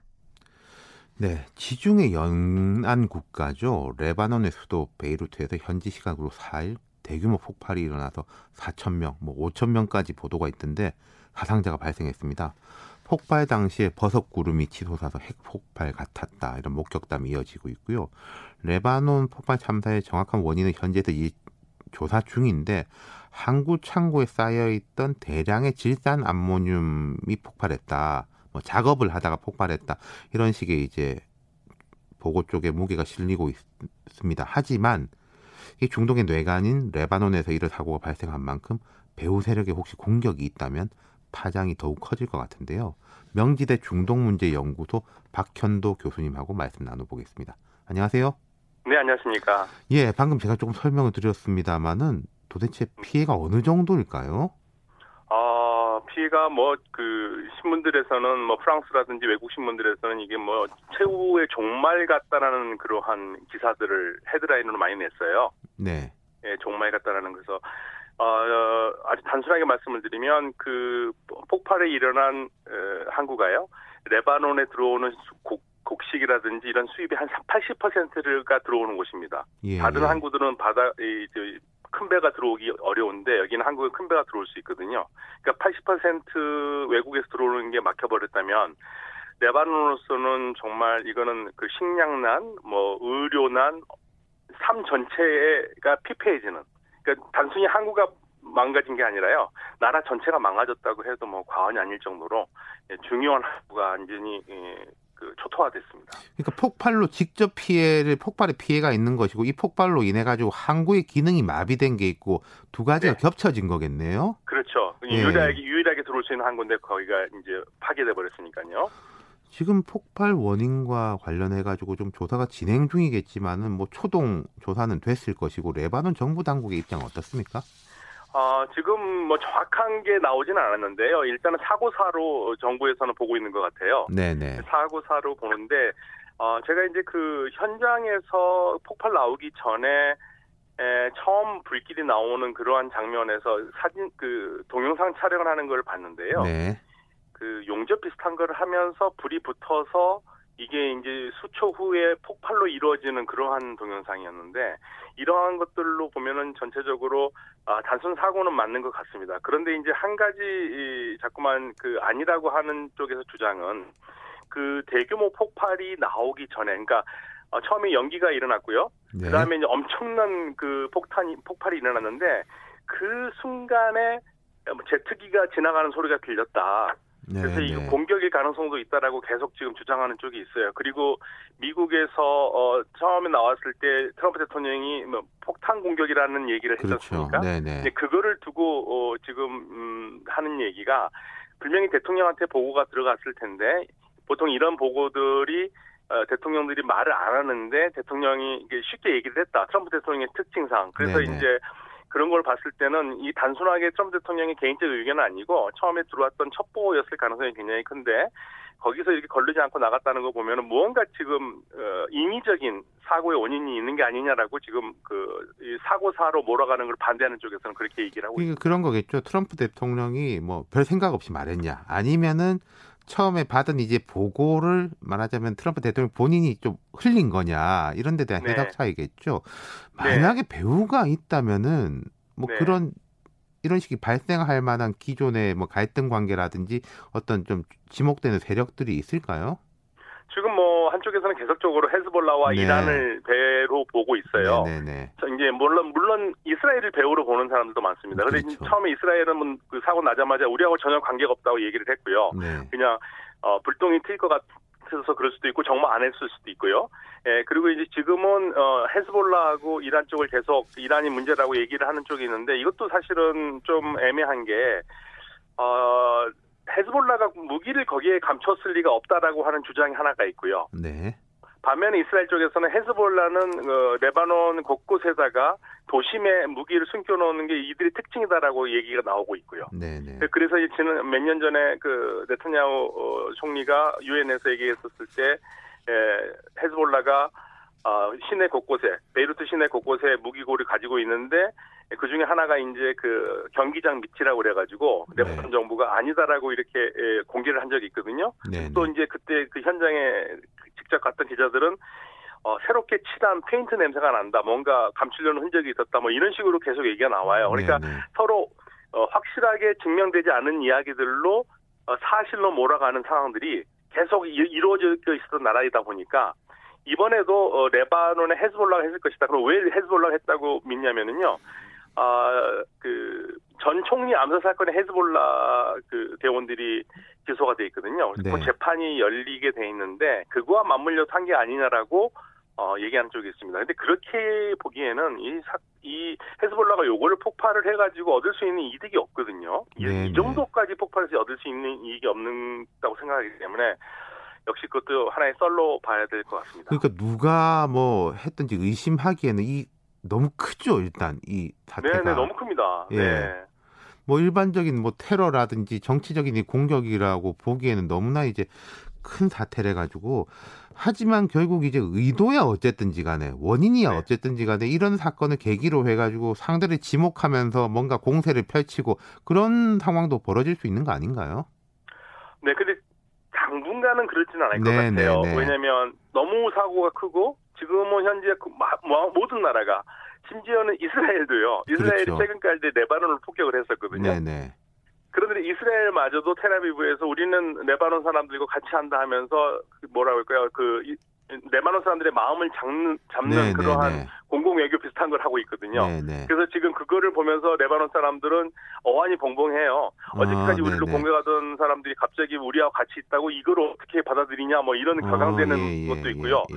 뭐 이란도 지금 비행기를 보내서 의료 긴급 의료품을 보내고 뭐 네. 카타르, 쿠웨이트, 이라크 네, 전부 다 네, 지금 뭐 야전 병동을 어, 야전 병동을 만들어서 사람을 치료한다든지 예. 각국이 어 이 레바논을 어, 돕기에 네, 네, 네. 예, 움직이기 때문에 지금 이 상황에서 어, 무슨 공격은 어려울 것 같습니다. 그러니까 거꾸로 본다면 이게 사고가 워낙 크기 때문에 좀 말싸움이든 힘싸움이든 하던 것도 중단하고 일단은 이제 인도적으로 돕자 이런 분위기가 중동을 중심으로 조성되고 있다 이런 말씀이신 거죠? 네, 그렇죠. 현재로는. 근데, 예, 네. 그런데 지금 가장 열심히 서방 국가 중에서 가장 튀게 움직이는 나라가 프랑스입니다. 마크롱 대통령 같은 경우에는 지금 오늘 목요일 현지 시간은 목요일 날 네. 레바논을 방문을 한다고 그러거든요. 네, 네, 네. 예, 그래서 지금 각국들이 움직이고 있는데 다만 지금 이 상황 속에서 미국의 움직임이 이 주목이 되고 있어요. 예. 왜냐하면 미국이 이 지난 6월 달에 아 시리 시리아 그 경제 제재를 단행을 했거든요. 네네. 근데 이제 이 제재가 레바논한테는 굉장히 뼈아픈 제재입니다. 네네. 그러니까 레바논이 그동안 음, 시리아 쪽으로 많은 물건을 주고 받았는데 이게 완전히 막혀버렸어요. 네. 그러니까 레바논은 어, 유일하게 통로했었던 시리아로 갈 수 있는 물건 가는 게 막, 막혀버려서 경제도 어려운 데다가 더 어려워졌고요. 그러니까 말은 시리아 제재지만 레바논 제재하고 똑같다고 네. 얘기를 해왔었거든요. 네네. 근데 미국이 이걸 풀어주지 않으면은 지금 레바논에 구호품이나 들어올 수 있는 가능성이 네, 없습니다. 네, 네. 그래서 레바논이 어렵습니다 지금. 그래서 미국의 미국이 과연 제재를 풀 것이냐 안 풀 것이냐, 예, 레바논을 살릴 것이냐는 미국에 달려 있기 때문에 미국의 지금 입장이 대단히 지금 음, 구체적인 관심을 끌고 있습니다. 이제 인도적인 차원에서 보면은 미국에게도 그런 압박들이 이어질 수 네. 있겠네요. 그렇죠. 그런데 트럼프 대통령이 움직일까에 대해서는 약간 저는 좀 회의적인데요. 음, 네네. 예, 들어올 항구가 없거든요. 큰 배가 들어와야 되는데 예. 지금 이렇게 항구가 완전히 예, 초토화돼서 큰 배가 들어올 수 있는 곳이 없는데 그렇다면은 어 시리아 시리아 쪽을 통해서 들어와야 되는데 그거를 미국이 용인할 것인가? 네. 네, 그게 이제 하나의 관건입니다.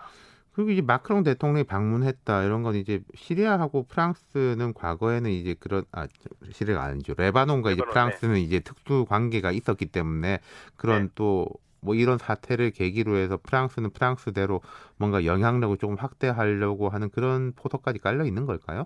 그렇죠. 그 시리아는 항상 레바논과 어, 그 프랑스는 항상 시리아 레바논을 어, 네, 어떤 정권이 들었든 간에 좋은 관계를 유지할 노력을 해왔거든요. 자신들의 영향력을 넓히기 위해서요. 예, 예. 그리고 그 전에 이쪽을 다 보호국으로 자, 자신들이 가- 보호령으로 가지고 있었던 지역이기 때문에 그래서 이제 아, 마크롱 대통령의 움직임은 그렇게 봐야 될 것 같고요. 아마도 어쩌면 우리 정부도 이제 인도적인 지원을 고려하지 않을 수가 없는 상황이 네. 될것 같습니다. 레바논에 대해서도요. 아까 이제 트럼프 대통령이 이 시리아 제재를 이제 풀지 말지 고민이 있을 거다. 근데 이제 당장 풀지는 모르겠다. 조심스럽게 관측을 해주셨는데 결국 트럼프 네. 대통령은 우리가 다 생각하기에 이게 본인 재선에 어떤 쪽으로 가야 도움이 될 거냐. 뭐 결국 네. 그걸 이제 제일 핵심적으로 생각하는 거 아니겠습니까? 그렇죠. 그렇죠. 예.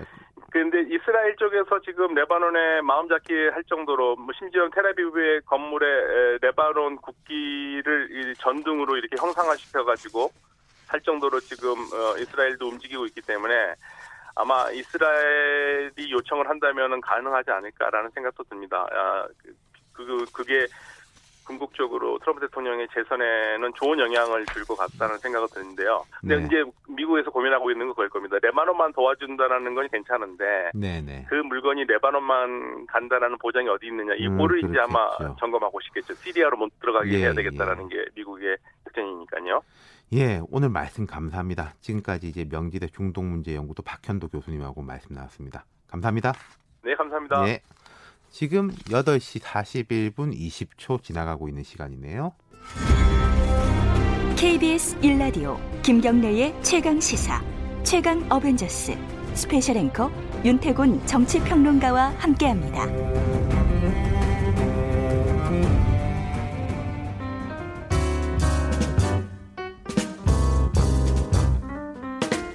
예, 김기식의 식센스, 김기식 전 금융감독원장. 더 나은 미래를 위해 오늘의 정책을 고민합니다. 예, 오늘 나오셨습니다. 안녕하십니까? 예, 안녕하세요. 이 차가 너무 막혀서 그렇죠. 오늘. 늦었습니다. 오늘 출연자들이 다 고생하셔가지고 앞서서 이제 통합당 윤영석 의원님하고는 전화로 연결을 해서요. 네, 네. 홍익표 의원님은 현장에 나와 계시고 윤영석 의원님 전화로 연결해가지고 조금 불리한 건 아니셨을까 싶기도 한데 아까도 저희가 이야기했습니다마는 부동산 이야기 좀 예, 예. 해보죠. 지금 이제 미래통합당 윤희숙 의원 발언이 화제예요. 어떤 네. 식으로든 신드롬이고 조금 보면은 민주당에서 뭔가 이렇게 좀 비판을 해보려다가 오히려 네. 역공을 당하는 의원들도 계셨고 그랬는데 어떻게 보셨어요? 저는 윤희숙 의원 발언을 어, 일부 보수 언론에서 레전드 영상이다 네. 이러는데 뭐 정치적 선동으로는 몰라도 경제학자로서는 음. 오히려 본인이 나중에 지나면 굉장히 부끄러운 음. 연설 아닌가 싶어요. 어, 어떤 면에서? 예. 부동산이라는 거는 기본적으로 제가 이 방송에서 누차 강조드렸습니다만 자산 운영의 문제이고 네. 유동성 문제인데요. 예를 들어서 그 윤 의원께서 어, 이렇게 가면 자식한테 증여하거나 네네. 어, 내지는 뭐 조카한테 네. 어, 관리비만 받고 네. 줄 거다라고 얘기하는데 그 얘기는 전세 자금 운영의 자산 운영 수익을 포기한다라고 네. 하는 건데 그럴 리가 있겠습니까? 더군다나 만약 그, 그 자식이나 뭐 조카가 그 자기 집에 들어오면 그 사람들이 살던 집이 다시 시장에 네. 전세값으로 나오겠죠. 네. 그래서 그걸 얘기하는 것도 그렇고 그다음에 전월세 보호 대책을 세운다고 해서 그 전세가 줄어든다. 이 얘기는 전세제도 자체에 대한 경제학자로서는 할 수 없는 얘기거든요. 왜냐하면 우리나라에서 이제 세계적 유례가 없는 전세 제도가 네. 있는 이유는 이, 이 중에 다주택자들이 주택을 추가 구입하는 데 있어서 이 전세 보증금을 활용하거나 네. 아니면 처음부터 아예 갭 투자라 그래서 비용을 줄여서 어, 그 집- 주택을 매입하거나 그렇지 않더라도 일가구 일주택인 사람도 예를 들어서 서울에 근무하다가 부산에 발령 났을 때 이제 서울 집을 전세 주고 밑- 네. 그 부산 가서 다시 전세를 얻는 이런 경우들인데 이 세 가지 경우 다 모두가 뭘 전제하고 있냐면 부동산 가격이 오른다는 걸 전제로 하는 거거든요. 오르지 않으면 그렇게 운영할 리가 없겠죠. 그래서 부동산 가격이 오를 때는 당연히 전세는 유지되는 것이고요. 부동산 가격이 내려가거나 정체 국면에 빠지면 이제 전세가 줄어듭니다. 예를 들어서 2008년 리만 브라더스 사태가 나고 나서 이명박 박근혜 정부 기간 동안에 어 그 최경환 장관의 빚내라 집, 집 사라 네네. 이러기 전까지만 해도 어 월 전세가 월세로 많이 전환됐습니다. 그 이유가 뭐냐면 여러 가지 이유가 있겠습니다. 그 중에 하나는 바로 집값이 정체되거나 하락하니까 리만 브라더스 사태 이후에 부동산 시장이 직격탄을 맞으면서 하니까 소위 전세 보증금을 통해서 얻을 수 있- 있는 소위 추가 주, 주택 구입의 메리트가 떨어지는 거죠. 그러니까 이제 월세로 전환하는 거. 그러니까 다시 말해서 전세 제도나 전월세 제도의 전환 문제는 이런 자산 운영 측면에서의 경제 경제적인 논리에 의해서 결정되는 것이지 무슨 전월세 보호 제도를 입법한다고 해서 뭐 줄어들고 없어진다 이런 얘기는 근데 이런 건 경제학수는 안? 맞죠. 지금 말씀하신 대로 이제 서서히 좀 전세에서 월세로 많이 넘어가는 추세였잖아요. 네, 어차피 네, 네, 그, 네. 그건 뭐 이제 여야 모두가 인정하는 공통적인 네, 네. 인식 지반인 거고 그건 팩트니까. 네, 네. 근데 이제 임대차 3법을 통해서 그게 좀 더 가속화될 것이다. 네, 그리고 네. 아까 제가 이제 민주당에서 윤희득 의원 비판하다가 좀 역공받았다라고 한 게 뭐 월세가 나쁜 거냐 뭐 네, 이런 네, 식의 네. 이야기를 했다가 근데 또 이제 시민 서민들 입장에서는 네, 실제로 월세보다 전세를 선호한 형편만 네, 된다면 네, 네. 그것도 이제 사실인 건데 그 네. 충돌이 있었던 거 아닌가요? 네, 아니 근데 이제 한 좀 나눠봐야 되는데 네. 저는 월세보다 그 전세보다 월세가 낫다라는 얘기는 부적절한 발언이었다고 생각하고요. 다만 전세에서 월세로 전환하느냐 아니냐의 문제 역시도 저는 자산 운영의 네. 문제라고 생각합니다. 예를 들어서 전세 보증금을 가지고 주택을 구입해서 지- 집을 값이 오른다는 그렇죠. 기대가 있으면 전세를 하는 거고요. 또 그게 아니어도 전세 보증금을 가지고 예를 들면 금융 자본 시장에서 운영을 했을 때 그 수익률이 어 월세보다 낮다고 하면 임대인은 전세를 놓을 거고요. 네. 또 거꾸로 임차인 입장에서도 예를 들어서 5억짜리 아파트를 갖고 있었는데 그 1억 보증금에 4억을 월세 한 2, 300만 원으로 돌렸다라고 하더라도 그 차익이 나는 4억을 금융 자본 시장에서 예를 들어서 자본 시장에서 주식 시장에 투자를 해서 10%의 수익만 나도 4억에 대해서 4천만 원이니까 월세 내고도 오히려 수익이 되는 거니까 결국은 임대인이든 임차인이든 결국은 목돈을 어떻게 운영하는 게 더 유리하냐에 따라서 결정 난다. 근데 다만 지금 전세에서 월세를 많이 돌아서는 이유는 하나는 초저금리 구조니까 그렇죠. 은행에 넣어서 돈이 네. 안 되고요. 또 하나 우리나라가 10년째 지금 주가 주식 시장이 2천대에서 박스권에 묶여 네. 있으니까 자본 시장에서 수익률도 좀 떨어지고요. 그러니까 당연히 이런 전세보다는 오히려 그 월세가 전세 자금 운영해 봐야 얻을 수 있는 수익이 적으니까 이런 이런 부분들로 전, 월세 전환이 많았던 거죠. 그리고 더군다나 리만 이후에는 집값도 네. 하락했기 때문에 그래서 결국은 이 전월세 문제는 기본적으로는 주택 가격 의 상승하냐 하락하냐의 문제. 또 하나는 금융 자본 시장에 있어서의 자산 운영 수익률과 소위 부동산 자산 운영 수익률 간의 상호 관계에서 결정 나는 거지. 전월세 보호 제도를 한다고 해서 뭐 근데- 촉진된다 이런 얘기는 사실은 부적절한 거죠. 근데 이제 이런 거죠. 수익률은 사실은 네. 뭐 수익이 아주 대천재는 모르겠는데 답은 사실은 나와 있는 거지 네, 않습니까? 네, 지금 네. 금리라든지 이제 네, 지금 네. 정부에서 뭐 공공펀드 조성한다고 이게 계획 발표하는 것도 뭐 3% 이야기하니까 와 그런 대단한 게 있냐 할 음. 네, 정도니까 거기선 답이 이제 나와 있는 것 같아요. 어쨌든 그러면은 뭐 의도야 어쨌든 간에 월세로 전환이 조금 더 빨라지는 것은 뭐 맞겠죠. 그거는 네. 저는 기본적으로는 그 주택 가격 상황, 그러니까 부동산 음, 시장이 네. 안정화되면 월세 전환이 빨라지고요. 네. 부동산이 계속 상승한다. 그러면 전세 제도가 유지됩니다. 네. 왜냐하면 아까 말씀드렸던 네. 것처럼 전세 자금을 통해서 매입하는 주택의 기대 수익률이 높기 때문에 그런 거고요. 그리고 그렇게 쉽게 전환을 못 하는 게 지금 최근에 이 부동산 시장이라는 게 그 박근혜 정부 때 좀 빚내서 집 사라고 해서 집 집을 많이 네. 빚내서 사, 샀던 측면들이 한 측면에 작용을 한 건데요. 이제 이분들이 사실은 그 빚내서 집을 사놓은 어, 상태이기 때문에 이거를 예를 들어 전세에서 월세로 전환하려 그러면 전세 보증금을 돌려줘야 되잖아요. 네. 그러면 자기가 100% 현금을 갖고 있어서 돌려줘야 되는데 그렇게 현금 보유를 갖고 있는 분들이 많지 않고요. 그러면 다른 방법은 대출을 받아서 전세 보증금을 돌려주고 월세로 돌려야 되는데 지금은 다주택자의 경우에는 대출 규제가 굉장히 강해졌기 때문에 대출을 통해서 전세 보증금을 돌려줄 가능성이 별로 없는 되겠네요. 거죠. 아까 이제 자 집값이 안정되면은 월세로 많이 갈 것이고 올라간다는 기대가 있으면 전세로 많이 갈 건데 정부 정책의 목표는 집값 안정 그리고 저금리 추세 이렇게 연, 연결해서 보면 좀 형편 있는 집주인들은 월세로 많이 돌릴 것이고 빚이 만약에 고여 있는 분들은 어쩔 수 없이 자기들이 울며 겨자 먹기로라도 전세를 유지할 수밖에 없다. 그뭐 보통은 정도. 이제 부, 그 부동산 시장이 안정적인 경우에는 전 세계적으로 다 월세 제도를 기, 본적으로 하는 네. 거죠. 우리는 이제 사실은 전세 제도가 있는 거는 사실은 부동산 투기 네. 수단으로 전세 그것도 제도가 과거에는 어, 돈 빌리기 어려웠으니까 그렇죠. 은행에서 네, 개인들은 예.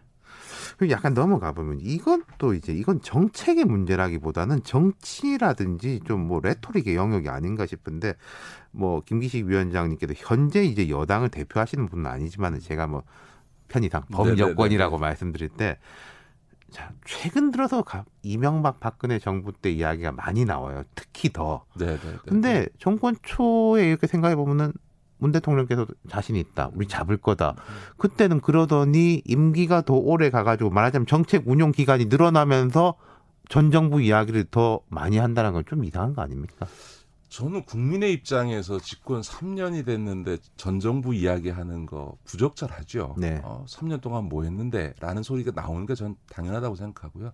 다만 이제 이전 정부의 집, 어, 빚내서 집사라라고 했던 최경환 장관의 이 이야기가 이 정책 기조가 지금 부정적 영향을 끼치지 않았다라고 할 수는 없어요. 왜냐하면 지금은 부동산 가격이 정체되거나 하락하게 되면 다주택자만이 아니라 일, 일주택자조차도 대출금의 원리금 부담이 생겨납니다. 네. 그러니까 시장 전체가 부동산 가격은 하락해서는 안 되고 올라가야 된다라고 하는 경제적 동기들을 광범위하게 공유하고 있는 거죠. 그러니까 정부가 어떤 정책을 취하더라도 시장이 가격을 지탱하려고 하는 힘이 세지고 있는 겁니다. 그리고 실제로도 부동산 가격이 하락할 경우에는 이 주택담보대출을 중심으로 형성되어 있는 가계부채 문제가 즉각 문제가 되는 네. 상황이 된 거니까 그런 유산을 만들었던 박근혜 정부의 잘못된 정책을 은 비판받아 마땅하지만 집권 3년 됐는데 그러니까요. 이전 정부 얘기하는 건 예. 국민들이 보기에 뭐 했어 이런 소리 나오게 된건 그러니까 너무 당연한 거예요. 처음엔 우리가 잘할 수 있다 그러더니 시간 그렇습니다. 가니까 이제 전 네, 정부 네, 문제다 뭐 이랬는데 여기 좀 연결되는 건데 이게 문제인 것 같아요. 제가 다른 분들한테도 여쭤봤는데 그게 딱히 기대를 한 건 아니지만 답을 잘 못하시던데 그럼 부동산 정책 목표가 뭐냐? 부동산 안정이다라고 했을 때 네, 네. 안정이라는 개념이 무엇이냐? 뭐 떨어지는 거냐? 유지냐? 뭐 물가 상승률만큼 이제 관리하는 거냐? 이게 또 서울 다르고 지방 다르고 그러지 네, 않습니까? 맞습니다. 어떤 쪽으로 그러니까 방향을 잡아야 될까요? 지금 이제 부동산 문제는 사실 수도권 특히 네. 서울 그 중에서도 강남 집값 문제죠. 지방은 지금 뭐 미분양 사태가 뭐 여- 여전히 네. 지속되고 있고 오히려 집값이 하락하고 있는 상태니까 수도권 문제인 거고요. 부동산 정책은 부동산 시장을 안정화하는 거죠. 부동산이 급격히 하락하는 거는 일종의 자산 버블이 꺼지면서 심각한 경제적 문제를 낳습니다. 국민들로 네. 보면은 그 가계 대출에 있어서의 원리금 부담, 상환 부담이라는 게 커지기 때문에 어떤 경우에도 부동산을 급격히 하락시키는 정책을 취하는 정부는 있을 수 없습니다. 네. 그러니까 안정화가 가장 중요한 거라고 봐야 되고요. 다만 이제 우리 정부가 부당 그러니까 문재인 정부가 이 그 부동산 정책을 취하는 데 있어서는 저는 조금 모든 정책을 좀 겸손하게 접근해야 된다고 생각합니다. 예를 들어서 2017년도 처음 정부 출범할 때 소득주도 성장 정책을 네. 취할 때도요. 사실은 우리가 너무 수출 지향적인 경제 구조를 갔으니까 내수 중심의 경제 구조로 전환하기 위해서 구조 개혁을 위해서 소득주도 성장을 취하지만 시간이 오래 걸릴 거고 구조조정의 아픔도 있을 겁니다. 네. 그러니까 기다 믿고 기다려 주세요. 이렇게 했어야 되는데 아 18년부터 바로 좋아질 겁니다. 이러다가 실제로 거시경제 지표가 안 좋아지고 지표들이 안 좋아지니까 무능하다, 오만하다라는 네. 비판을 들은 거거든요. 그러니까 부동산도 마찬가지입니다. 지금 이렇게 천조가 넘는 유동자금이 있고 초저금리 상태에서 현대자금 자꾸 빌려주면 그게 또 그렇습니다. 집값 올리고 네. 코로나로 인해서 지금 막 세 차례 유동성을 추가 네. 공급해서 사실은 어떻게 보면 손발 다 묶인 상태로 부동산을 하기 때문에 부동산을 잡기 어려운 상황에서 이 부동산 정책 취할 때는 장기적으로 이 정책 방향이 옳지만 이거는 당장 그렇습니다라고 이해를 구했어야 되는데 네, 잡을 네. 수 있다, 잡겠다 이래다 보니까 예. 또 무능 프레임에 걸린 측면이 있다는 예. 거죠. 자, 겸손하게 가자. 말씀 감사합니다. 네. 김기식 더미래 연구소 정책위원장이셨습니다. 네. 8월 6일 목요일 KBS 1라디오 김경래 최강시사 여름특집 최강 어벤져스 오늘은 저 윤태곤의 진행으로 들으셨습니다. 내일 최강시사 여름특집 최강 어벤져스 진행은 KBS 김양순 기자 진행합니다. 비가 너무 길어집니다. 그래가지고 노래 한 곡 보내드립니다. 좀 무지개 뜨기를 기대하면서요. 이지의 Somewhere Over the Rainbow 들으시죠? 저는 이만 물러가겠습니다.